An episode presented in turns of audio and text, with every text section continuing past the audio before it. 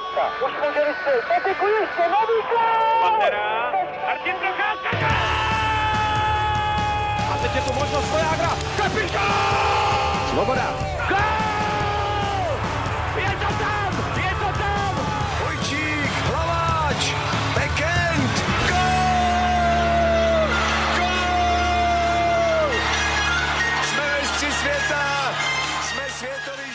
Dobrý den, vítejte u dalšího dílu Hokej Focus podcastu. Základní část Extraligy míří do své poloviny a my se podíváme na to, jak s některými týmy zamávala reprezentační přestávka a komu naopak pauza prospěla. Opomenout samozřejmě nemůžeme ani návrat Tomáše Plekance, který bude v duchu chytré horákyně nastupovat jak za prvoligové Kladno, tak extraligovou kometu.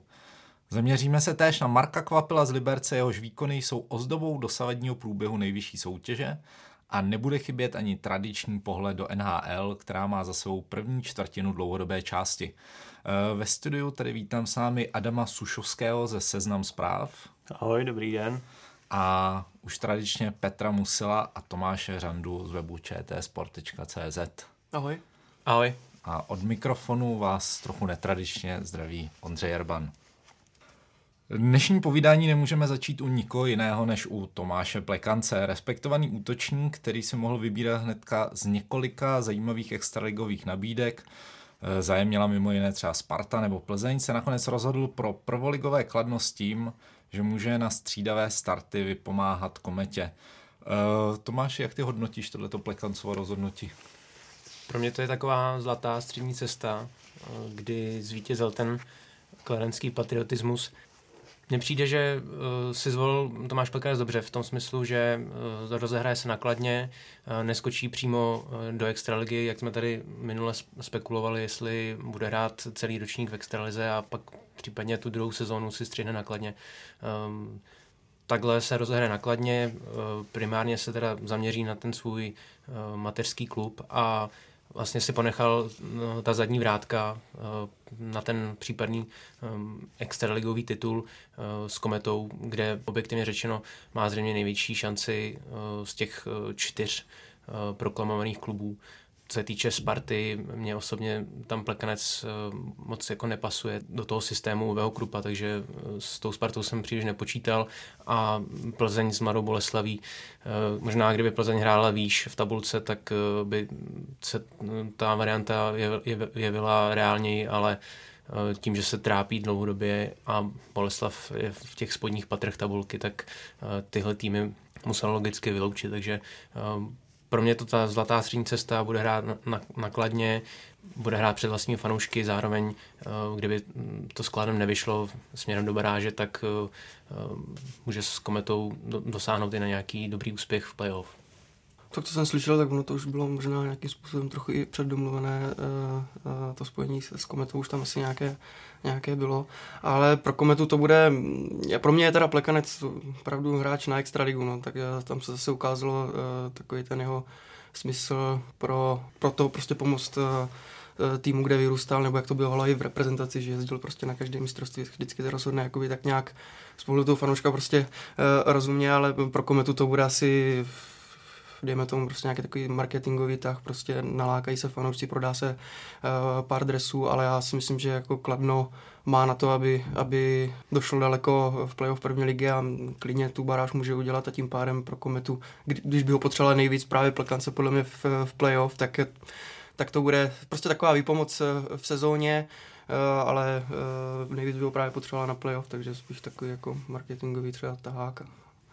A taky asi jednoznačná sázka na to, že Kladno nepostoupí do baráže, protože Tomáš Plekanec je jinak v podstatě pro playoff Kometě Brno úplně zbytečný, protože by playoff nemohl hrát, kdyby Kladno finišovalo sezónu. Z toho pohledu jsem trošku čekal, jak moc silně vstoupí do hry Třinec, který už měl střídavé starty takhle domluvené s Jaromírem Jágrem a jsou nějakým svým způsobem předdomluveni i pro tuhle sezónu. Tam by mi to dávalo logiku i v rámci nějaké vzájemné spolupráce obou klubů, že by výměnou, výměnou za plekance třeba Třinec poslal do Kladna na konec sezóny nějaké hráče.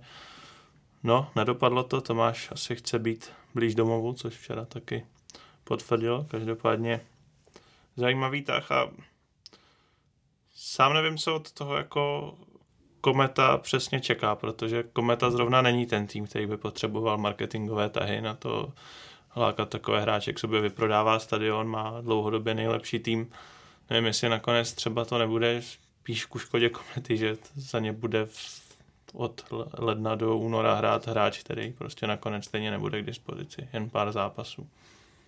Uvidíme, jak, jak teda dopadne to, to playoff nakladně, protože zase potom si umím představit, kdyby Plekanec eh, za Kometu nastoupil v playoff, tak to je prostě perfektní posila. Eh, byl by to ideální třetí centr, kde Kometa vlastně má ten prostor. Zároveň on by si sehrál tu svoji roli perfektně eh, toho defenzivnějšího hráče, mm, je vynikající navazování, na oslabení, udělal by jim spoustu té černé práce Kometě, takže ještě více by ta Kometa nabrala na síle a třeba, třeba by to byl ten poslední díl do té mozaiky, který by případně Kometu zase dotáhl k titulu.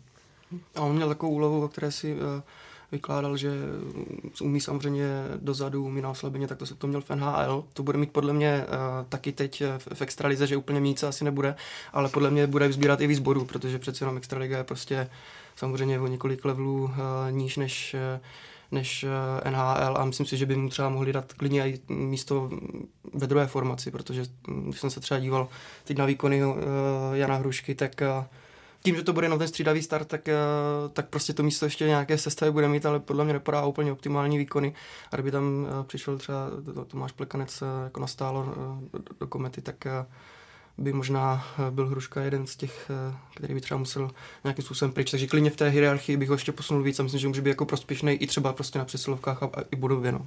No, já myslím, že třeba nakladně to bude takový brněnský Miller, který v podstatě hmm. nesleze z ledu, má skoro 25 minut ice time na útočníka, naprosto neskutečné číslo. Oslabení přesilovky 5 hmm. na 5, pořád na ledě, tohle si myslím bude teďka přesně Tomáš Plekanec nakladně, kde hmm. si myslím, že v první lize bude dominovat a nakonec bude i velice důležitý v případné baráži pojďme dál od Tomáše Plekance, ale zůstaneme ještě stále v Brně, kde se uskutečnila ta dlouho, dlouho anoncovaná výměna golmanů mezi právě Kometou a ruským Chabarovskem když do KHL zamířil celkem nevýrazný Marek Langhammer, kterému se v Brně nepodařilo úplně navázat na ty výkony Marka Čiliaka a do extraligy se po letním odchodu ze Zlína vrací Libor Kašík. Adame, je tohle správný tak z hlediska komety podle tebe? Já si myslím, že Kometa v tomhle nemá absolutně co ztratit. Ty jsi totiž řekl úplně správné slovo nevýrazný. Já než jsem sem šel, tak jsem se díval trošku na, na čísla Marka Langhamra. On v minulé sezóně odchytal jenom 14 zápasů. Hmm. Za poslední tři sezóny asi 80. On prakticky vůbec nechytal. A to samý se mu bohužel stalo i v Kometě, kde teďka posledních 9 zápasů chytal Karel Vejmelka. To znamená, že tam byl dvojkou, takže Kometa hmm. s tím vůbec nic nestratila. Naopak si myslím, že si zaslouží pochvalu agenti Marka Langhambra, že vůbec brankáři, který vlastně ani v Česku nechytal, dokázali udat do, do, do ruské ligy. A co se týče příchodu Kašíka, tak na to může Kometa jenom vydělat. Navíc hmm. nemyslím si, že by to byl nějaký risk. Kašík už tady ukázal, co umí. V extralize nemusí vůbec nikomu nic dokazovat. Dokázal vychytat titul z Línu. Pro mě dobrá výměna. Akorát teda ten vstup teď trochu, samozřejmě jsou to jenom dva zápasy, on měl nepovedené, nepovedené angažmá v Chabarovsku, ale teď ten vstup, vstup uh, do komety nebyl úplně ideální. Uh, v Karlových Varech takové dva góly třeba je diskutabilní, to, to mohl chytat, no a třeba když jsem se díval teď proti Litvinovu, tak uh, střelu z čotky, někde ještě prostě skoro z půlky hřiště a byl rád, že mu to nezapadlo eh, za záda, takže asi, asi se fakt bude muset dostat ještě do pohody, ale tak to bývalo i třeba u Marka Čiliaka, že prostě v základní části včas uh, dal nějakou chybu, ale prostě je to playoff golman, já si myslím, že Kašik je právě úplně stejný, stejný typ, takže určitě se rozchytá, takže pro Kometu dobře, ale já teda vlastně ale absolutně... Chabarovsk. Ale já, já si litu Chabarovsk, ale ono možná jako Chabarovsk, eh, já ani nevím, jestli využije služby Marka Langamra. Mně přijde, mně to přijde prostě úplně divný tah. Je to už 12 dní od toho, co se potvrdilo teda, že půjde Marek Langhammer do Chabarovsku a jako ta cesta podle mě zase tak dlouhá není, jako že by se tam nějak nestil třeba přesunout, on ještě nebyl ani, ani na střídačce. On prostě, nevím, si teď nemám úplně zprávy, jestli už prostě se nějak zapil do tréninku, nebo jak to tam vypadá, ale mně to přijde, a teď je to vyloženě jenom třeba moje spekulace, že prostě oba dva patří, uh, Sport investuje, Kaší tak Langhammer, takže se uskutečnila asi nějaká takováhle dohoda možná Chabarovsk měl uh, možnost uh, získat Murigina, takže jako ještě by před tím, než se tady tohle uskutečnilo v té reprezentační pauze. A najednou mi teď přišlo, tak, tak co, tak teď asi musíme dodržet tu dohodu a Langhamra teda asi vzít, protože teď je tam prostě Alikin a, a Murigin. Alikin chytal, když, když Kašich seděl na střídačce, takže ten tam taky nějakou pozici má. Teď přivedli Murigina z Omsku a když jsme se tady bavili o těch číslech, kolik to odchytal Langhammer za, za jenom za poslední dvě sezóny, no tak tady si myslím, že teda bude asi taky spíš otvírat jenom vrátka na střídačce. Já moc ten tah prostě nechápu. Golman, který je nejistý v extralize, tak co teď dokáže dát jakoby týmu v KHL, který je ve spodní části tabulky a právě potřebuje jistotu v brance. Tak, tak, taky to chápu spíše tak, že se Chabarovsk snažil vyměnit hmm. jedničku za dvojku, tak aby byly spokojené obě strany, hmm. což jistě budou, protože Kašík bude chytat, Langhammer si možná vydělá trošku víc peněz. Možná Langhamra zavřeli na báze, kdo, kdo ví. Ale um, co se týče Langhamra a Komety, tak uh, vlastně mi přijde, že to je první uh, výrazný a ne jediný přešlap uh, Libora Zábranského.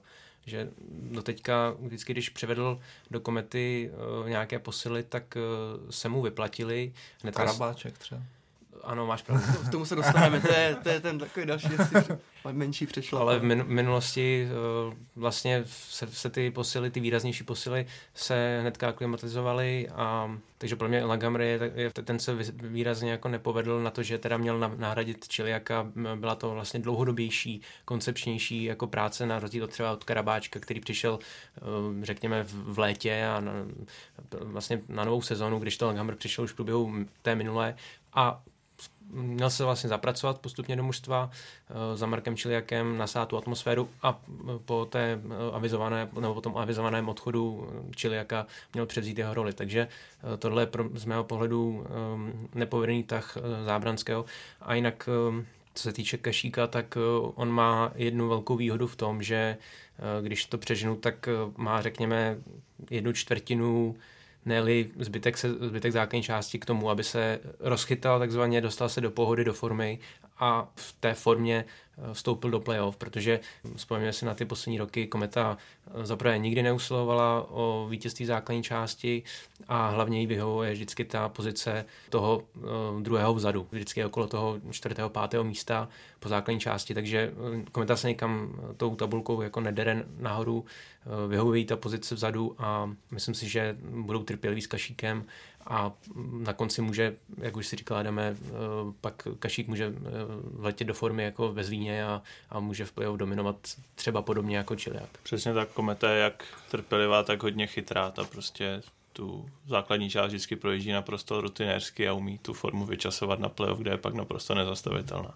což se ukázalo i loni. Hmm, akorát jenom ještě dodám třeba proti minulým ročníkům, mně teď přijde, že ještě daleko, daleko výraznější fakt jenom role toho prvního útoku, který já nevím, jestli 60% branek eh, obstarává, takže ono, tak, dobře, může to být takový takhle na půl plynu, ale určitě právě směrem do toho playoff se musí tohle rapidně zlepšit, protože to nemůže táhnout jedna line. Tak ono asi hodně ovlivňuje návrat Martina Rata, který už podle Kamila Pokorného by tenhle měsíc mohl, prosinci mohl nastoupit.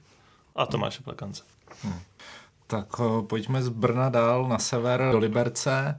Tenhle ten tým byl poměrně hodně aktivní v nedávném, nedávném období na přestupovém trhu. Ze zahraničí se do týmu Bílých tigrů vrátili Tomáš Filipy s Michalem Birnerem.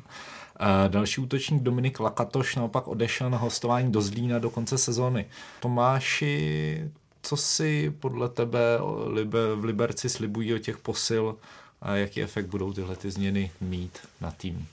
Pro mě se z Liberce stává takový druhý zlín a to v tom smyslu, že podobá se mu tím vozovkách rodinným prostředím. Zlín uh, daleko víc staví na odchovancích a mají daleko víc ve svém kádru, ale uh, v Liberci si můžeme všímat toho, že právě ti hráči, kteří uh, z Liberce odchází do zahraničí, tak se následně vracejí do extraligy právě do týmu Bílých tigrů. Takže jsou, jsou zvyklí na to, na to prostředí, rádi se tam vracejí, věří, věří tomu systému, který nasadil trenér Filip Pešán a myslím si, že je tam vzájemná důvěra z obou stran, jak mezi trenérem, tak hráči. Takže obě strany z toho nesmírně těží. Takže vrátil se Filipy, vrátil se Birner. U Filipyho eh, to je takový pro mě ztracený syn Liberce, protože ty neustále odchody a příchody, myslím si, že mu to hlavně ubližovalo v poslední době a ty, ty krátkodobé zastávky v KL um, mi značily to, že tam prostě něco nefunguje a nejlepší by bylo, kdyby se vrátil a to se stalo.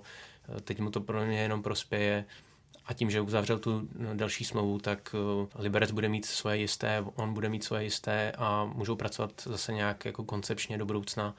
Uh, s Bernerem, to je jako uh, v posledních letech jeden ze stěžejních reprezentantů, vytvoří skvělou dvojici, nemusí hrát přímo spolu v útoku, ale rozhodně zvýší tu konkurenci v útoku. Ten kádr s tou svojí šířkou um, bude nebezpečnější, Pešán bude mít uh, víc variant uh, do složení útoků uh, a hlavně se rozloží ta síla, protože mm, jestliže se Liberto teďka spoléhal na, na ten útok s Markem Kvapilem, tak určitě si Liberci uvědomí, že takhle to nejde jako do nekonečna, potřebují být konkurenceschopnější v dalších útocích a ta sázka na ten jeden útok by se nemusela potom v budoucnu vyplatit. No, no u toho Tomáše Filipiho asi taky bude hrát velkou roli zdraví, protože já si myslím, že on On zase v Magnitogorsku nebyl tak krátkou dobu, jestli tam byl sezonu a půl a ukončil smlouvu právě kvůli zranění, které loni doléčil až na playoff. A otázka je, v jakém je stavu teď a proč mu to další angažma v Rusku nevyšlo, protože on teď před odchodem už tam měl docela slušné jméno. Hrát za Magnitogorsk není úplně špatná vizitka. Takže na to jsem hodně zvědavý. A druhá věc, co jsem zvědavý teď ohledně Liberce, tak Česku nebo v posledních letech je tady v extralize taková jistota, že počátkem ledna se začne mluvit, kam půjde Michal Řepík. Teď eh, volil Spartu a teď si nejsem jistý, jestli mu vzhledem k účasti jeho největšího kamaráda Michala Bernera v Liberci trošku nezačne vrtat návrat k Bílým tigrům. Že by se tam trochu oživila ta spolupráce z mistrovské sezóny. Že pak bych viděl, nebo už teď vidím Liberec jako hodně velkého adepta na titul, potažmo na ten tým, který si to asi s kometou rozdá o, o pohár. Hm. Liberec to uh, úplně skvěle doplnil. Já se teď podívám na ty uh, první tři, uh, tři formace.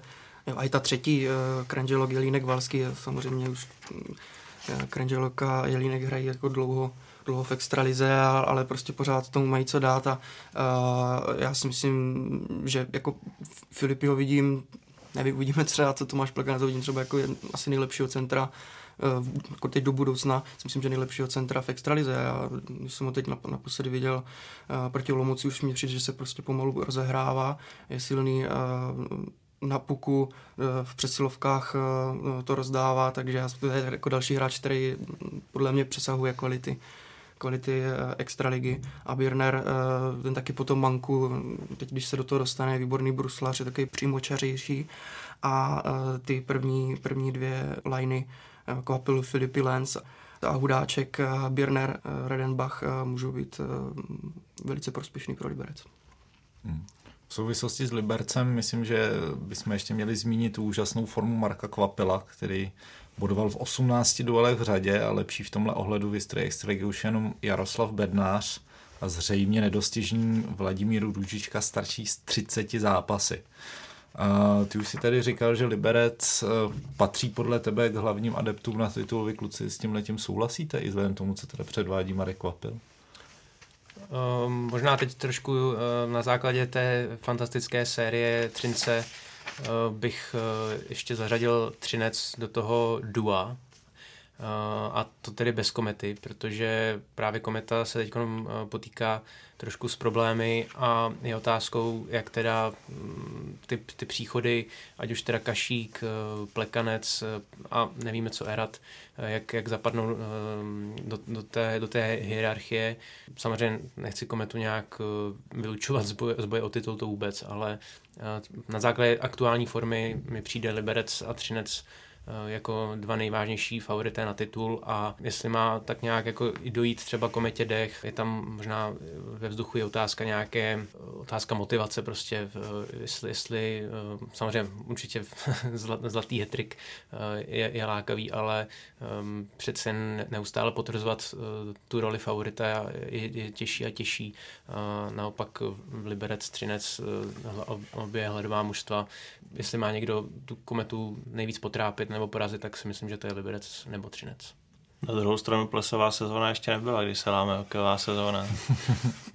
s tím možná trochu počkal. Ale ne, souhlasím, Třinec taky určitě patří mezi ten okruh těch favoritů. Stoprocentně. Už tady jednou padlo jméno Václava Karabáčka, ale ten 22-letý bývalý mládežnický reprezentant se vrátil ze zámoří domů, ale ten návrat zatím moc nevychází, neuspěl v Kometě, pak se mu nedařilo ani v Hradci Králové, a tak teď putoval do prvoligových českých Budějovic. Petře, dokážeš říct, v čem podle tebe jsou největší úskaly právě takových návratů mladých hráčů ze zámoří? Tak Václav Karabáček je ten uh, druhý přešlap uh, Libora Zábranského, ale takový jakoby menší, protože spíš vždycky je vidět, je důležitá pozice samozřejmě uh, Golmana. A, Karabáček podle mě byl prostě na, na trhu volný, tak, tak mm, to Libor Zábranský zkusil uvidí, co z toho zejde, ale mm, byl teda opravdu špatný Karabáček. A ty úskalí jsou, tak samozřejmě v menší kluziště to, to nejsou jako úplně nějaký fráze, ale opravdu tak je, když jde člověk z menšího kluziště na, na větší, na extraliga je svázaná taktikou, no ale pokud on chce nějakým způsobem restartovat tu kariéru tady, tady v Česku, tak musí být aspoň vidět, no a on za devět utkání měl já nevím, 14 střel a když, když třeba nějaké byly, tak byly nepřesné. Vlastně byl bez bodů v extralize, uh, takže prostě mně přišlo, že se do toho ani nějak jakoby netlačil a, a je vidět asi, že třeba psychika, prostě, že, že, na tom, že na tom prostě špatně, že si tolik nevěří. Uh, měl stříbro s osmnáctkou a, a byla před ním jako celkem zářivá budoucnost ale pak neodjel na dvacítky a tak nějak mi přijde, že postupně to šlo prostě dolů a, a v té poslední sezóně eh, hrál v East Coast Hockey League a měl jenom pět asistencí za nějakých asi 30 zápasů. Takže jako teď asi ta první liga je pro něj eh, opravdu ten prostor tam dostane a může se, může se tam zvednout, ale zatím to bylo eh, celkem bídný, ale říkám z pohledu komety to, to bylo jenom taková, jaká, myslím si, taková zkouška, prostě uh, zkusili, uh, ne, nevyšlo to, třeba se uh, Karabáček uh, v Českých Budějovicích eh, rozehraje a vlastně od ledna, je tam myslím do ledna na, na hostování, tak když se potom nějak domluví kluby, tak může jít eh, eh, zpátky do komety. Ten jeho příběh je vůbec zvláštní, protože teď jsem byl s chodou okolností v neděli na Spartě se podívat na Třinec a potkal jsem tam na tribuně jednoho skauta z NHL a on říká, koukal na toho Karabáčka, jako, co, co s ním je, co, co se jako stalo. A říkám, že nevím a že by mě to taky zajímalo. On říkal, my taky nevíme. A prostě to, co se stalo s tím hokejistou, který měl před sebou budoucnost skoro jako Vrána nebo Pastrňák a všichni mládežnější trenéři se shodovali s tím, že to je velký hráč. Tak jak se ten jeho vývoj tak zastavil, si myslím, že to musí vědět jenom on sám, co udělal špatně, protože on vlastně ani, on byl draftovaný ve druhém kole a týmem, kde vlastně prosadit se nebylo asi až tak těžký, protože Buffalo se sedm let nedostalo do playoff, procházelo velkou obměnou, ta konkurence ani třeba v prvním týmu asi nebyla tak velká a stejně to dotáhl jenom k velice málo zápasům AHL a zbytek v East Coast, který mu se říká, říká hra v hokeje. Nevím, to musí, sám si musí sáhnout do svědomí co se stalo a kde byla ta brzda v té jeho kariéře, protože teď ve 22 se vrátil do Česka. Vím, že v jednom z prvních rozhovorů řekl, že jeho cíl je se vrátit do NHL. No, jestli myslel Národní hokejovou ligu, nevím, ale, ale zjistil asi, že to bude všechno těžší, než si možná sám myslel a připouštěl. Neznám, neznám třeba nějak osobně, nebo tak nevím, jestli třeba bude problém třeba trochu i v, v tom přístupu, no, jako, taky, taky je to pro mě velký otazník a jenom bych připomněl takový trošku zajímavý uh, vtipný příběh, vlastně on se na ty dvacítky nedostal uh, skrz to, že zaspal na jeden, na jeden meeting. S Pavlem uh, Zachou. S, s Pavlem Zachou tehdy trenér Přerost ho vlastně nevzal na dvacítky a třeba ty dvacítky, protože eh, to je strašně sledovaná akce, tak třeba by mu to taky pomohlo v, v očích eh, nějakých scoutů, trenérů, eh, tak proto jsem říkal, může být taky jeden z takových těch bodů, že třeba i, i pro jeho psychiku to bylo takový složitý, že se nedostal na, na takovýhle turnaj, který by ho jako mohl posunout a zviditelnit. Ta psychika asi zafungovala i při tom návratu do, do Česka, protože um, musel nějakým způsobem se obhájit svoje jméno a, a to se mu úplně nepodařilo a ta střídání těch klubů mu, mu nepomohla v té situaci. Takže ty návraty asi jsou složité v, i v tom smyslu, že ti hráči musí obhájit nějak tu svoji pozici, vrací se ze zahraničí, jako, jako třeba i nadějné hvězdy, nebo prostě s nějakým puncem toho, že byli talentovaní a teď musí uh, okamžitě potvrdit teda to, tu svoji pozici uh, a ve chvíli, kdy se to zpočátku nedaří, tak se potom můžu dostat do tady toho bludného kruhu. Ale jsou i výjimky. Když se podíváme třeba do Liberce aktuálně, tak uh, ve čtvrté formaci se daří Zacharovi, který uh, tuhle transformaci zvládnul. Určitě je to i prostě o přístupu toho klubu, týmu, jaký, jaký prostor mu svěří, jak s ním pracují. Ehm, Pešán určitě asi v tomhle ohledu v rámci Liberce je zřejmě vhodnější než třeba v Kometě eh, se Zábranským, kde přece jenom ty nároky jsou jiné. Je tam možná eh, větší důraz na nějaký systém hry. Takže evidentně to Karobáčko je nesedlo. Kdyby, přiš, kdyby šel na, do jiného týmu na poprvé, tak třeba bych, bychom se bavili o tom, že, eh, že se chytil a ne, nebyl by těch problémech, v jakých je, tak se dá říct. Třeba, třeba do Pardubis mohl, tam te testují a berou, tam podle mě tahají teď klobouku, tak by třeba mohl zkusit karabá, karabáček do Pardubic. No je pravda, že si vybral strašně těžký soustav. Je, si hned vzal kometu, kde, která měla stabilní kádr. Tam to asi šel vyloženě zkusit. No a druhý klub byl eh, Hradec Králové, další tým na špici. Možná kdyby začal v extralize v nějakém průměrnějším týmu, když to řeknu blbě, že by, že by dostal více prostoru a měli tam s ním i trošičku více trpělivosti. No. Ale jinak, když ta otázka začínala tím, jaká jsou skalí toho angažování, mm. tak mi přijde, že to je vždycky u těch hokejistů z AHL totální risk, protože ta, ta farmářská soutěž je vůbec strašně zvláštní, tam kolik, kolikero českých hráčů z extraligy, kteří tady dominovali, tak tam sotva hrajou nebo nejsou tak vytěžovaní a naopak ti, kteří tam třeba patřili mezi opory svých týmů, tak v Česku to mají s tím prosazením se hrozně těžké. Loni třeba Petr Straka z Plzně, že jo, který se v Plzni trápil, skončil v hlavě a není to, že sice hrajou váhal hráči dobře, tak ještě není úplně záruka toho, že, že jim to půjde i v extralize. A naopak.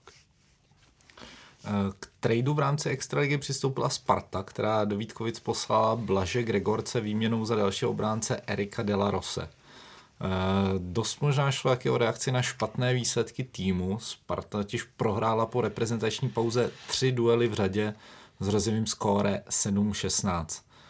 Pražené pak sice zdolali Zlín, ale proti Třinci zaznamenali už pátou porážku na vlastním ledě za sebou. Tomáši, dokážeš říci, proč to Spartě doma nejde a poradit UV Krupemu? Tak kde má Sparta problémy na domácím hřišti, to ví asi jenom uh, Spartané sami, ale je pravdou, že v extralize jsou horší už jenom uh, tři týmy Plzeň, Chomutov a Pardubice. Jak jsem se díval na nějaké statistiky, na ty, na ty nejzásadnější, nej, nej, nejsledovanější, tak uh, Eh, a už jsem vlastně o tom mluvil v jednom z minulých podcastů, tak eh, Sparta nedokázala napravit ten eh, nešvar v poměru střel, kdy, kdy se pravidelně doma nechává přestřílet. V průměru jde na spartanskou branku 30 střel, to už, už tak mi to přijde jako vysoké číslo a navíc opět je jedním ze tří týmů, který se nechává doma pravidelně přestřílet v průměru. Eh, což je hodně zarážející a eh, překvapuje mě, že Sparta na to nedokázala nějak eh, reagovat. A jak jsme na začátku sezóny chválili ty neustále obraty, tak tohle taky už nejde do, nekonečna. Možná, že to je tím hlavním problémem Sparty, že inkasuje vždycky jako první. Ona neustále dotahuje, co jsem se díval na, na výsledky posledních zápasů, tak, tak naposledy když eh, opomenu eh, vítězství ve Zlíně 4-0, kdy teda Zlín se neprosadil, tak Sparta dala vedoucí gol naposledy před měsícem proti Litvínou, takže tohle to jí strašně sráží. Ona musí neustále dotahovat a nemá tu, tu režii toho zápasu ve, ve své moci. Takže v tomhle si myslím, že je velký problém a samozřejmě v těch zbylých sledovaných statistikách se zhoršila výrazným způsobem má naprosto podplněnou přeslovku, eh, bavím se teda o domácím prostředí, eh, zároveň i oslabení eh, a hlavně ze Sparty se stal nejtrestanější tým Extraligy.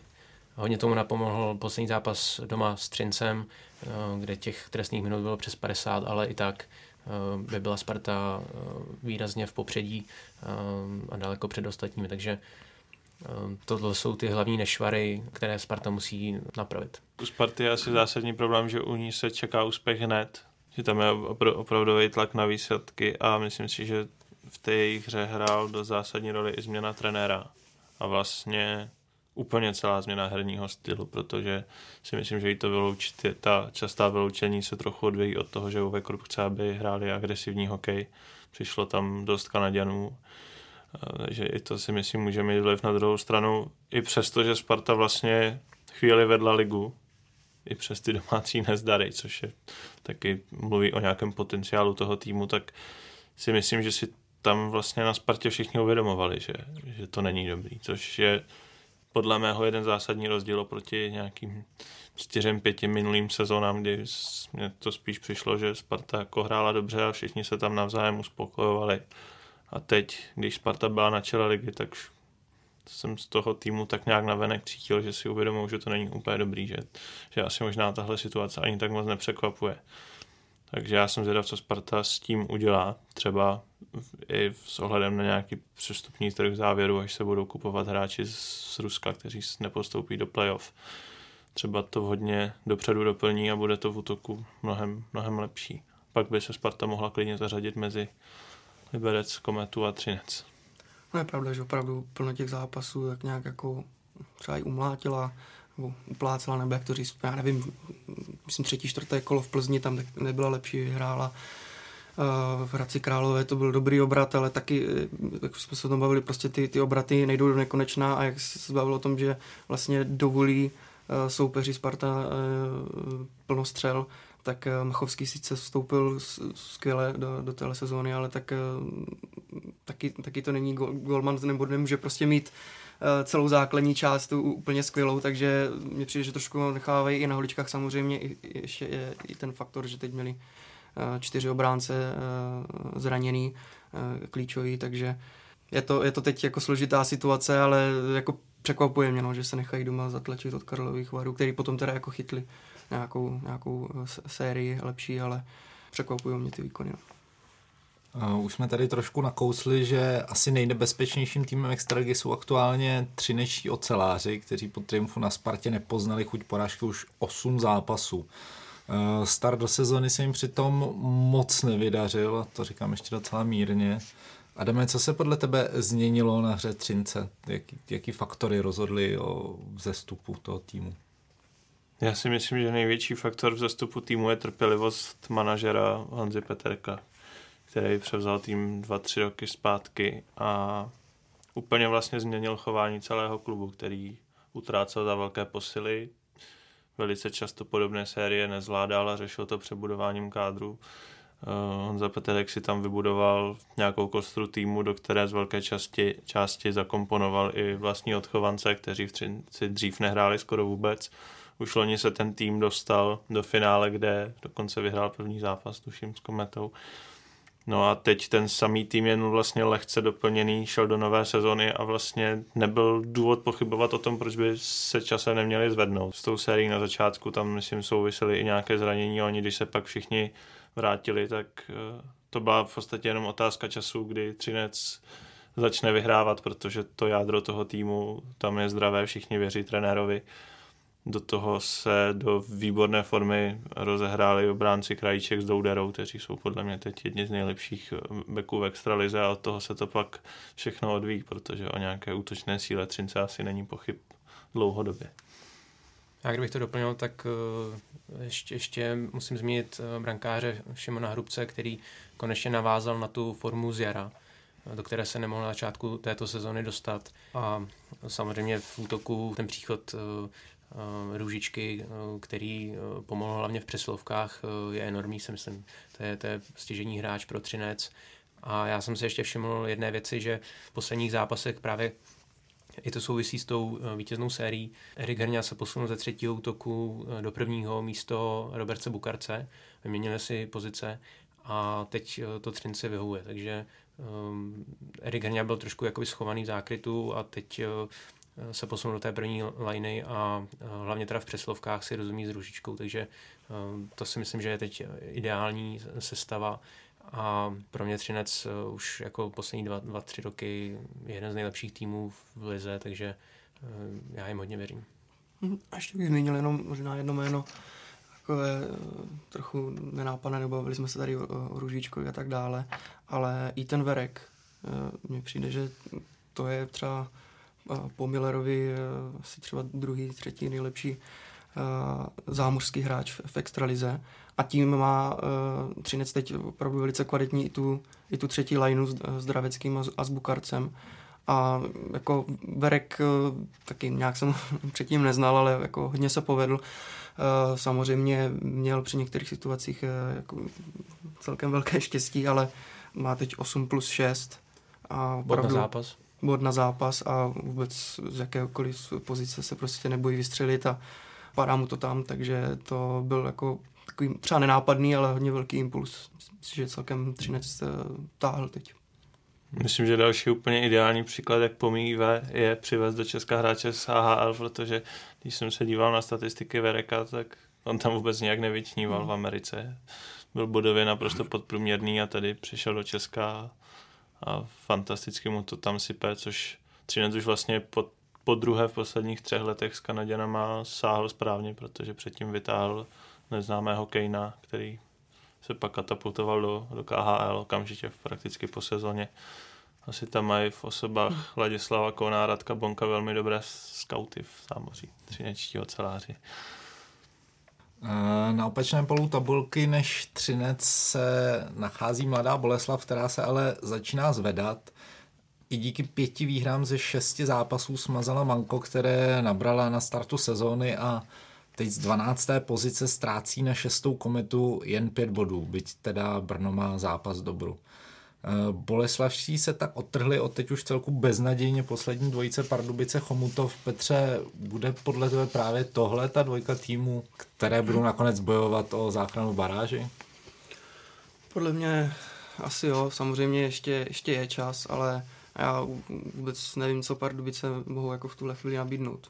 Prostě teď nějakým způsobem posilují. Dneska eh, zase potvrdil příchod eh, ještě procházky z Mladé Boleslavy, ale to je jeden z takový prostě možná z těch rozumnějších, ale já prostě ne, neznám, že jo, taky děr, eh, Děrvuka a, a, Velše, ale je tam na, na můj vkus strašně moc cizinců a, a přijde mi, že se to nějak jako vůbec neselo, asi, asi to ani nemá jako jak sednout, když mě přijde, že teď každou sezónu i v průběhu té sezóny strašně obměňují kádr, jako tam nevidím žádnou koncepci, ta, ta obrana taky svým způsobem nějaká jako přestárla, nebo víme, co se teď děje kolem Čáslavy a tak, a tak dále. Hrabal, už to jsou takový bránci, nechci říct úplně za Zenitem, ale uh, Golman to taky není třeba jak právě u Chomutovu, když už tak Chomutovu věřím trošku víc, protože teď přivedli Golmana Peterse a ten aspoň teda v některých situacích dokáže prostě ten Chomutov eh, podržet. Kacetl není špatný golman, ale prostě není, není asi podle mě na úrovni jak Peters, takže jsem si říkal, že maximálně, že by eh, právě Peters eh, třeba nějakým způsobem ten, ten Chomutov nakopl a že třeba Ružička si bude rozumět se svobodou. Jako pro mě je teď na tom momentálně líp Chomutov a může podle mě jako se umístit na lepším místě než, než Pardubice, ale oba dva týmy jsou pro mě jako asi už vážní uh, adepti na to, aby hráli uh, o udržení. U Boleslavy je prostě vidět nějaký progres. Uh, přišel tam prostě podle mě fakt skvělý duo Hořava Rulík, já bych je rád viděl klidně i u reprezentace. Klidně bych to vyzkoušel. A v zápase Boleslavy nepadá moc branek a oni vychází prostě z naprosté disciplíny, z dobré defenzivy a už se probudil nějakým způsobem i, i Klepiš a Modrka, takže jako Eh, Mladá Boleslav eh, má co nabídnout, ale, ale Pardubice jsou až asi 12, co se týče střel na branku a ta střelba, jako i když někoho třeba přestřílí, tak prostě tam schází přesnost a je to prostě i na tém, té nesehranosti, takže Pardubice a Chomutov podle mě jsou adepti určitě. Druhá, druhá věc je, když vlastně vidím Chomutov, tak má dobrýho, kvalitního golmana na české poměry a má naprosto špičkového trenéra a myslím si, že ta organizace funguje zdravě na to, aby byla kolem toho týmu nějaká pohoda a dokázal se semknout. Když oproti tomu, když se podívám, co se děje v Pardubicích a jak vůbec klub na to reaguje, tak já mám osobně o Pardubice veliké starosti, aby se vůbec té extralize po těch 69 letech dokázali udržet, protože to, co se kolem klubu děje, není vůbec dobrý, ta atmosféra je tam špatná, fanoušci jdou proti klubu. Upřímně se moc nedivím, protože klub naprosto ignoruje to, co se o hráčích vypráví. Petr Čáslava se doteď eh, vůbec nějak nevyjádřil. Z kokainové aféry po městě jdou povídačky, že hráči chodí do hospody více než často. A klub se k tomu postavil tak, že pánové od pana primátora řekli, že to je kampaň médií. No, tak to taky na té pohodě nepřidá, což se bojím ještě, když vidím, jak zbrojí na baráž Kladno a že první lize dominuje její hlava, že to bude mít, budou mít Pardubice fatálně těžké. U Pardubic tam není čeho se chytit. Eh, nefunguje obrana, dostávají příliš moc gólů, oslabení, přeslovky nefungují. U toho Chomutova přece teda ta, ta defenziva se zlepšila, ale zase uh, Piráti mi přijde, mají už tak velkou bodovou ztrátu. Bavíme se o nějakých uh, pěti zápasech uh, přepočteno na body. Uh, že by museli udělat nějakou šňůru prostě osmi výher v řadě, aby se, aby se dotáhli na, na desátou příčku a to je v současné konstelaci nereálné, mi přijde. A nehledě na to teda, že konkurence by musela taky prožívat nějaké krize uh, dlouhodobější. Takže um, obávám se, že pro Chomutov je vlastně ta soutěž play-out o udržení už teď jasná, byť nejsme ani v, v polovině základní části. A u Pardubic tam ještě možná nějaká naděje je, ale pokud se nezmátoří, tak eh, těžko bude to manko v poslední čtvrtině dohánět, takže oni musí teď, teď musí prostě zabrat eh, v té třetí čtvrtině, která eh, bude před námi a jestli se nezvednou, tak potom už to nemůžou dohnat. Tam je problém, že vlastně já taky nevidím vlastně koho by vlastně ty dva týmy mohly přeskočit. Hmm. Který tým z těch týmů, co jsou před ním a s bodovým odstupem by začali hrát tak špatně, aby je dokázali ještě to s Pardubicemi dohnat. Že jo. Na druhou stranu, když ještě kouknu na Pardubice, tak eh, jejich velkou nevýhodu vidím i v té skladbě týmu, protože všichni ti srdcaři, mezi které určitě řadíme Petra Čáslavu, byť má teďka nějaké své problémy, tak už jsou prostě starší, starší chlapy a ten věk nejde zastavit a tihle hráči jsou doplněni hráčema natahanýma zvenku, buď někde ze zahraničí, z Ruska, vůbec nevím, co to byl za pokus tady přivést ty ruské hráče a ne, ne, nepřijde mi to v Pardubicích úplně dobré, nevím, jestli vůbec ten tým táhne za, za, za stejný provaz. Bude to, bude to hodně těžké. Doufám, doufám, že se tam zmátoří, protože ten Hockey Town by mi v extralize chyběl. Myslím si, že extraliga do Pardubic patří.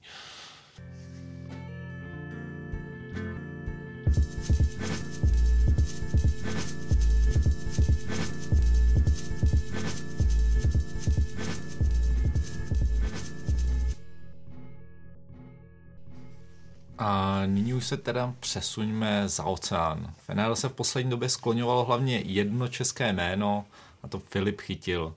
Jeho obdivuhodná série zápasů se střeleným gólem se zastavila na čísle 5. Český teenager z New York Rangers se tak výrazným způsobem zapsal do dějin soutěže a klubu. Vedle nabitého sebevědomí si zlepšil pozici v týmu a navrch ještě pobláznil Manhattan. Adame, jak cený je tento výkon ve srovnání s jinými hráči a hlavně co to může znamenat pro chytilovou kariéru potenciálně.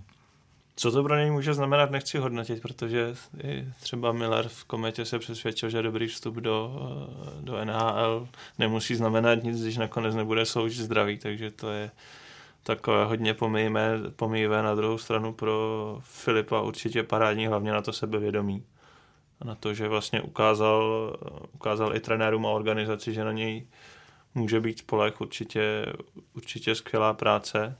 A teď to bude samozřejmě hodně na něm, jak unese vůbec ten zájem okolo, protože je hrozně skromný, skromný kluk, který má rád spíš svůj klid. Teď je totálně středem pozornosti v nejslavnějším americkém klubu přímo na Manhattanu. Bude to mít těžké, ale tohle s tím do NHL asi šel, takže já ho budu velice rád sledovat, jak, jak se vůbec ta jeho kariéra bude dál vyvíjet, ale pevně věřím, že půjde správným směrem někam ve stopách Davida Pastrňáka. Tam je prostě důležité, že měl uh, od toho uh, vedení a od trenéra Quina uh, velkou důvěru. Taky měl od začátku několik zápasů, nedal gol, hrával z začátku spíš třeba třetí, čtvrtou lineu, já nevím, okolo deseti minut, ale posunuli ho výš. Navíc nehraje třeba teď centra, hraje na křídle a mně přijde, že možná na tom křídle, že mu to vyhovuje o, ně, o něco líp, může si to navést na, tu, na tu střelu zápěstím, kterou kterou uh, nemá špatnou, zesílil a najednou hraje vlastně nevím, třeba kolem 20 minut na zápas a uh, s Kryderem a, a zajistím vidět, že si teď, že si teď sedl. No a myslím si, že možná je prostě takový jako průbojnější uh, na tom, na tom ledě, no, jako jinak on je samozřejmě strašně skromný v, v osobním životě, takže spíš ale na, na tom ledě mě přijde prostě takový jako daleko výraznější, dovolí si dovolí si víc, no už to není asi takový ten kluk, který se ve Zlíně rozbrečel, když prostě něco, ně, ně, něco nešlo, no.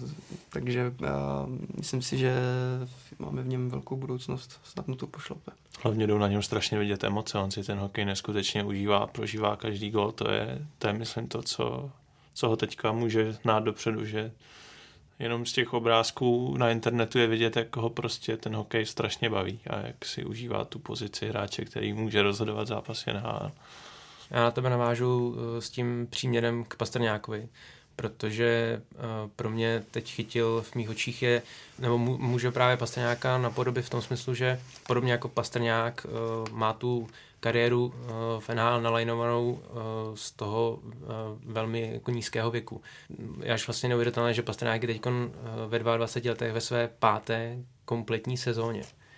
A chytil, má vlastně náběh na, na něco podobného. Když budeme počítat i tu loňskou sezónu, byť teda pouze 9 zápasů, tak vlastně v 21 bude ve čtvrté sezóně, ve 22 pak v té páté, podobně jako Pastrňák, takže z českého pohledu je to teď největší talent, který má tu, tu budoucnost před sebou a může vlastně rozšířit ty řady, jako je Kaše, jako je Vrána, mladí 20-letí kluci, kteří už teda to, to místo v tom týmu mají pevné, ale myslím si, že chytil i vzhledem ke kádru New York Rangers ten prostor by měl dostat a um, nemusí se nějak jako strachovat, že by paběrkoval um, někde ve čtvrté lajně, pokud teda udrží ty výkony, protože um, na začátku sezony měl, měl to slabší období, spekulovalo se nad tím odchodem uh, na farmu, podobně jako u Martina Nečase, ale Možná, že ten zlom přišel v pravou chvíli, kdy, kdy se prostě udržel v tom eh, prvním týmu, pak to přetavil v tu golovou sérii a třeba je právě tohle, ten zlom v jeho budoucí kariéře. Samozřejmě nevíme, i naznačilo si zranění eh, nebo potenciální zranění eh, v budoucnu, takže nevíme, jak to bude probíhat, ale určitě teď to má perfektně rozjeté. Možná škoda pro reprezentační dvacítku, protože kdyby byl na farmě, tak jede za měsíc do Vancouveru a tak takhle bude, takhle bude Václavi Varaďovi chybět. Nicméně myslím si, že pro český hokej asi lepší, že, že válí takhle v NHL. Ale taky je u něj nádherně vidět, že jak strašně důležité v tomhle věku je dostat se do týmu, kde člověk tu šanci dostane, protože to jde krásně srovnat třeba s Jakubem Vránou, který prostě byl třeba na úrovni Pastrňáka, možná se říkalo, že je o kousek výš, ale měl tu smůlu, že ho draftoval Washington, který měl tak natřískaný útok, že si tam dva, tři roky v podstatě vůbec neškrtal. Hmm. Zatímco Filip chytil, šel do týmu, který prochází totální obměnou a v podstatě za Rangers nemá kdo jiný hrát, tak tam spolu 19 letýho kluka tomu pak strašně pomůže dál. Třeba chytila využije Miloš Říha v květnu. Na tak už, tak už byl teďka, už byl teďka s, pod Jandačem, tak má našlápnuto. No ještě jenom srovnání jsem chtěl i třeba právě s tím Martinem Nežasem, no, jako uchytila. Je to fakt, že Rangers s ním, s ním počítají do prvních dvou line, s Nečasem asi výhledově taky, ale když Nečas začal, začal sezónu, tak hrál třetí lineu a v nějakém utkání měl třeba jenom sedm minut, tak eh, to zase třeba trošku na jeho obranu taky těžko, těžko z toho něco mohl vytěžit, ale eh, je vidět, jak úplně rozdílně na, na třeba tady na ty dva naše mladé kluky teď nahlíží v klubech. No. Povedenější období prožívá také Pavel Zacha. Útočník New Jersey se na začátku sezóny poměrně hodně trápil, na chvíli dokonce putoval na farmu a první bod za střenou branku si připsal až ve 13. utkání. Pak se ale trefil ještě dvakrát v řadě a tří zápasů sérii s celkou bilancí čtyř gólů snad dal zapomenout na ten rozpačitý start. E, Tomáš, jaká je situace okolo Zachy teďka momentálně? Pavel Zacha se potýká tu svoji zámořskou kariéru s, s tím, že e, jsou do něho vkládány velké naděje. E, je to šestka draftu roku 2015 a jemu se za ty vlastně i s touto sezónou za ty tři roky stále nedaří nějak výrazněji se prosadit v New Jersey.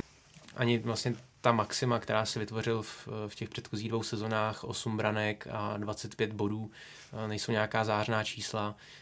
Letos má zatím 4 branky, tak třeba se aspoň zlepší v těch, v těch golech, ale přijde mi, že je pod nějakým, já nevím, asi nějakým nějším tlakem, nehraje úplně tu svoji hru, přijde mi takový zabržděný a, a co hůř, teď vlastně mu dojíždí ten nováčkovský kontrakt, takže on on teď ví, že v této sezóně, když už nemá zazářit, tak aspoň musí mít prostě aspoň nějakou průměrnou, což se na začátku sezóny eh, vůbec nejevilo. A pokud eh, se nějak výrazně nezlepší, nezvedne, eh, tak je otázkou, jak, jak potom i vedení klubu zareaguje, jestli mu nabídne prodloužení smlouvy, za jakých podmínek a tak dále. Takže Pavel Zacha by potřeboval se v této sezóně chytit, eh, například podobně jako Tomáš Hertl v minulém ročníku, kdy těmi výkony za San Jose v playoff si vysloužil novou smlouvu a, a může pokračovat v té své práci u Sharks. Mně u Pavla Zachy dlouhodobě chybí takový větší zápal. To jsem přesně říkal s tím Filipem Chytilem, jak je na něm krásně vidět, jak ho ten hokej baví, jak si užívá ty klíčové momenty zápasu, jak prožívá emočně vůbec ten zápas. Což prostě u Pavla Zachy, když se člověk koukne na, na internet, na, na nějaký přímý přenos, nebo i když jsem byl přímo v New Jersey, tak on mě prostě přišel takový chladný, občas až v zápase nepřítomný, přitom když člověk se zaostří na něj, tak on to prostě v sobě má tu hokejovost. On, on má techniku, umí skvěle bruslit, je podle mě naprosto špičkový hráč do oslabení ale přijde mi tam něco navíc. Já jsem četl hodně, vím, že jeho osobu probírají i kvůli tátovi hodně třeba rodiče hokejistů a vlastně se strašná spousta lidí shoduje, jestli už trošku není vyhořelej z toho neustálého hmm. hokejového zápřahu, jak on prostě odmala byl drillován pro to, aby hrál NHL a teď, když ní je, tak jestli už toho na něj není trošku moc. Možná z toho důvodu si myslím, že New Jersey udělal správně, že ho poslali Eh, na farmu, taková jako léčba šokem, zdravě ho naštvat, aby prostě se v něm něco jako probudilo a myslím, že aspoň jako v těch prvních dnech to vypadá, že to, že to slaví úspěch. No, zase na druhou stranu New Jersey letos nemá úplně dobrou sezonu, tam se bude taky těžko asi pod jeho tlakem nahánět nějaká velká budová série a a bojovat o nějakou smlouvu jako Hertel, který přece jenom ono se líp hraje o tu smlouvu v týmu, který vyhrává, kde se trochu ten hráč sveze i na, na výkonech spoluhráčů. Jsem mě to vzal úplně z pusy, uh, protože když jsem se díval třeba z začátku sezóny, tak mi přišlo, kdyby to jel jako jenom nějak jako odjezdit uh, pa, pa, Pavel Zacha a třeba teď, když měl to dvougolové utkání proti Montrealu, tak šel mezi dva beky Montrealu, takové solo a prostřelil samozřejmě prostě jedno z nejlepších golmanů uh, Kerry Price. To jsem prostě od něj v poslední době opravdu neviděl, takže, jak říkáš, možná ta léčba šokem zabrala, ale pak mě, předtím, mě to fakt přišlo, že si to víceméně, kdyby ty zápasy odjezdil. Ne? Eh, ve východní konferenci se až na samotný vrchol ligy vyšvihlo Buffalo. Sabres sice měli podle předpokladu patřit těm příjemnějším překvapením sezóny, ale takhle strmá jízda vzhůru se tedy rozhodně nečekala. Šavle natáhli sérii výher na devět zápasů a nepřestávají překvapovat. Petře, co pod tebe stojí za vzestupem tohle ještě donedávna otloukánka NHL? No, táhnu je dvě jména, uh, Jack Eichel a uh, Jeff Skinner. A to dost výrazně. Uh, Skinner už se mě líbil i v, v, v Carolině, uh, když se jí třeba nedařilo a byla na, na, spodu tabulky, tak on si nějaký takový standard splnil. A myslím si, že teď eh, k Eichlovi naprosto, naprosto pasuje. Eichel má, já nevím, myslím, pět gólů, ale 23 přihrávek, takže to opravdu ty puky rozdává a eh, Skinner z toho těží. hodně to podle mě stojí na, tady na téhle, na téhle dvojici. Golmani chytají taky, si myslím, že slušně, i když odhad na a Ulmarka jsem neměl nějaké očekávání, ale je vidět, že to šlape a devět utkání vítězných v řadě, to jsem teda rozhodně nečekal. Uvidíme, jak dopadnou jednání se Skinnerem ohledně, ohledně smlouvy. Měli by si teď asi v nějakých nejbližších dnech nebo měsících sednout a mm, Skinner asi mm, si řekne o, o větší peníze jako po zásluze, protože je třetí nejlepší střelec NHL a může si říct kolem nějakých třeba 9-10 milionů to, co třeba má Eichel, takže pro Buffalo vzhledem do budoucna by bylo dobré, kdyby právě Skinnera uh, udrželo, domluvilo se s ním, protože třeba v obraně Ristolainen a, a Dálin ta budoucnost je tam, je tam výborná. Já si myslím, že třeba v letošní sezóně půjdou, půjdou trochu dolů, jo, že teď je prostě, že jsou, že jsou na, té, na té vítězné vlně, ale uh, do budoucna se s něma musí počítat to vlastně Buffalo, že je nahoře mě nepřekvapuje, protože já už jsem si to vždycky říkal na začátku sezóny, každý rok, dva roky dozadu, že prostě tenhle tým musí hrát někde úplně jinde. A vždycky mě to jako strašně zajímalo, co je a co, co zatím vůbec věří a prostě 9 z 10 českých hokejistů, kteří v NHL hrajou a tak nějak jako se o tom baví, tak vám řeknu, že hlavní důvod byl Jack Eichel, který prostě nebyl v kabině úplně oblíbený. Myslím, že se to často dostávalo i na veřejnost, že má spory. Proto odešel O'Reilly vyměnou mimo jiné za Vladimíra Sobotky. Hm. A najednou se to tam všechno nějak pročistilo a ten problémový hráči teďka sedl se Skinnerem, který, který měl takovou podobnou pověst Caroliny a najednou prostě to všechno sedlo je to pro mě hrozně velký překvapení, protože bych si spíš typoval, že Buffalo bude výborný bez nich, hmm. než, než s nimi. Hmm. Já jsem teda Buffalo taky uh, očekával uh, výš než, než třeba loni, ale na druhou stranu přes uh, tu konkurenci v podobě Tampy, Bostonu, Toronto um, nečekal jsem, že se vyšvihnou takhle, takhle nahoru. Uh, byť teda uh, Toronto i Boston si, uh, si prochází uh, dočasnou ztrátou klíčových hráčů. Uh, a podle mě ještě jako teda uh, Buffalo předskočí, ale ta výměna Skinnera z Caroliny uh, byla zajímavá v tom smyslu, že Carolina, která taky buduje nový tým a Skinner tam byl jeden z těch tahounů a Buffalo zase využívalo těch, těch posledních draftových voleb Eh, vysokých eh, k tomu, aby vytvořila právě tady, tady ten eh, talentový nadějný tým, tak se tyhle dva týmy dohodly na tady té zajímavé výměně. Sedlo si to a nedivil bych se, kdyby Skinner prodloužil u Buffalo, protože tam si evidentně sedli a těží z toho všichni, takže já očekám, že Skinner prodlouží Buffalo tam, kde mu to šlape. Bavili jsme se o tom, že Vladimír Sobotka jako nebyl úplně nadšený, když šel do Buffalo, tak Teď by asi naopak mohl být, že? Celkem. Ale jako mm, on měl nějaké lehčí zranění, takže mm, mám třeba jenom o tři zápasy méně než třeba než Eichel nebo tak, ale přijde mně, že hraje teda třetí, eh, třetí útok, takže má asi trošku jiné, eh, jiné povinnosti a jiné úkoly, ale možná bych třeba od něho čekal ještě taky, taky trošku víc. A kdyby to podpořili i ty ostatní liney, tak eh, Buffalo může být ještě, ještě o to lepší. K Los Angeles a Chicago se přidali další dva týmy, které vyměnili trenéry. Po St. Louis Blues, kde skončil Mike Yo, se s Edmontonem rozloučil Todd McLaren. Oilers převzal Ken Hitchcock, který se tak už po druhé vrátil z trenérského důchodu. Adame, co z tvého pohledu zapříčinilo ty nevýrazné výkony a špatné výsledky Edmontonu? Chvíli jsem nad tím přemýšlel.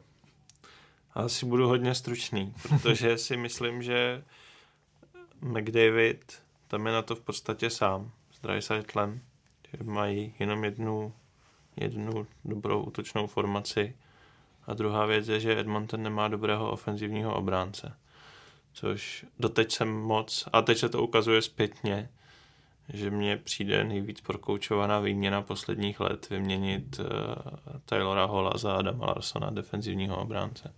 Tím nechci Adama Alsona schazovat, ale myslím si, že za MVP minulé sezony se dalo vytřískat víc, když si ještě podívám, za co Otava vyměnila Erika Carlsona. Já bych tomu ještě přidal pozici brankáře. Mně přijde, že ta sázka na Kema Talbota jako tu vysněnou spolehlivou jedničku prostě nevyšla a eh, Edmonton se nechal trošku chlácholit těmi výkony Talbota v New York Rangers a myslím si, že tam je největší kámen úrazu, kromě teda toho útoku, kde je například i Ryan Nugent Hopkins, který je prakticky nevýrazný. No jenom pohledem čísel, asi jenom tři týmy mají horší ofenzivu než Edmonton a dali 64 branek a, a McDavid se podílel na, na 33. Tak to prostě hovoří za vše. Já nevím, zkoušeli tam, my jsme se tady bavili o Tyre týmu a zkoušeli tam různý, různý hráče kolem něj, ale prostě tam absolutně není podpora, jako útok je jenom uh, Conor McDavid a i když je tak skvělý, tak uh, to se, to se opravdu jako nedá utáhnout. Eh, v západní konferenci jsme teď momentálně svědky naprosté dominance centrální divize na tu pacifickou. Nashville, Minnesota, Colorado i Winnipeg těží z dobré formy, za to dost nepřesvědčuje hra jak Anaheim, tak Vancouver nebo Vegas. Tomáši, co stojí za slabší výkonností těch týmů z Pacifiku? Um, můžeme být svědky právě toho různého přelévání pravidelného mezi uh, divizemi, uh, kdy i ve východní konferenci v posledních letech dominovala metropolitní, letos se vyšvihla atlantická, eh, podobně to vidíme teď i na západě. Pro mě to znamená konec éry eh, těch pacifických týmů, eh, které v těch minulých sezonách stavily týmy na základě té, té výšky a váhy hráčů. Vidíme, jak, jak se trápí LA, Anaheim je, řekněme, průměrný, takže a naopak dominují ty rychlé týmy jako Winnipeg, Nashville a podobně. Takže já si myslím, že ty pacifické týmy se musí co nejrychleji přetransformovat do, na tu současnou NHL, byť ta transformace zabere nějaký čas a nejde hned. Možná výjimkou je trošku Vegas, jejich hráči prožili životní sezóny a to na všech postech, včetně Fléryho. Eh, a letos eh, se jim nedaří navázat eh, na ty výkony z Loňska a tak jsou, řekněme, v tom podprůměru. Ale myslím si, že mm, a Flery už to teď v poslední době naznačil, že se, se dostává do té formy z Loňska a že by Vegas přece jen například mohl do toho playoff ještě proklouznout, byť jsme v pořád jako na začátku sezóny. Ale u Vegas, co mě trošku zarazilo, tak um, to byly ty výměny před sezónou. Um, pro mě se to teda vůbec nepovedlo.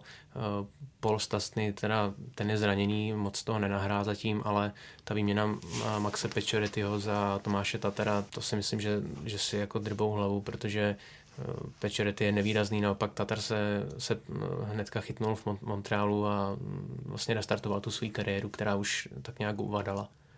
Myslím, že jsi tam dokonale řekl tu transformaci z východu na západ. Já jsem o tom asi dva roky zpátky zpracovával téma, že vlastně dlouhá léta po té výluce v roce 2005 dominovaly týmy ze západu, které měly i v porovnání s východními týmy mnohem těžší a vyšší hráče, protože hráli trochu tvrdší hokej a souviselo to tehdy i s tím, že týmy ze západu mnohem víc kilometrů stráví na cestách kvůli delším, delším cestám. A teď, když se hokej transformuje do rychlosti, tak začaly dominovat v lize ty týmy z východu, které měly menší, nižší hráče, rychlejší, což je velmi zajímavý postřeh a to teďka tam jako možná kolem toho LA dochází a dohání je čas. Hmm. Tak to je z dnešního Hokej Focus podcastu vše. Já díky hostům, že jste si udělali čas.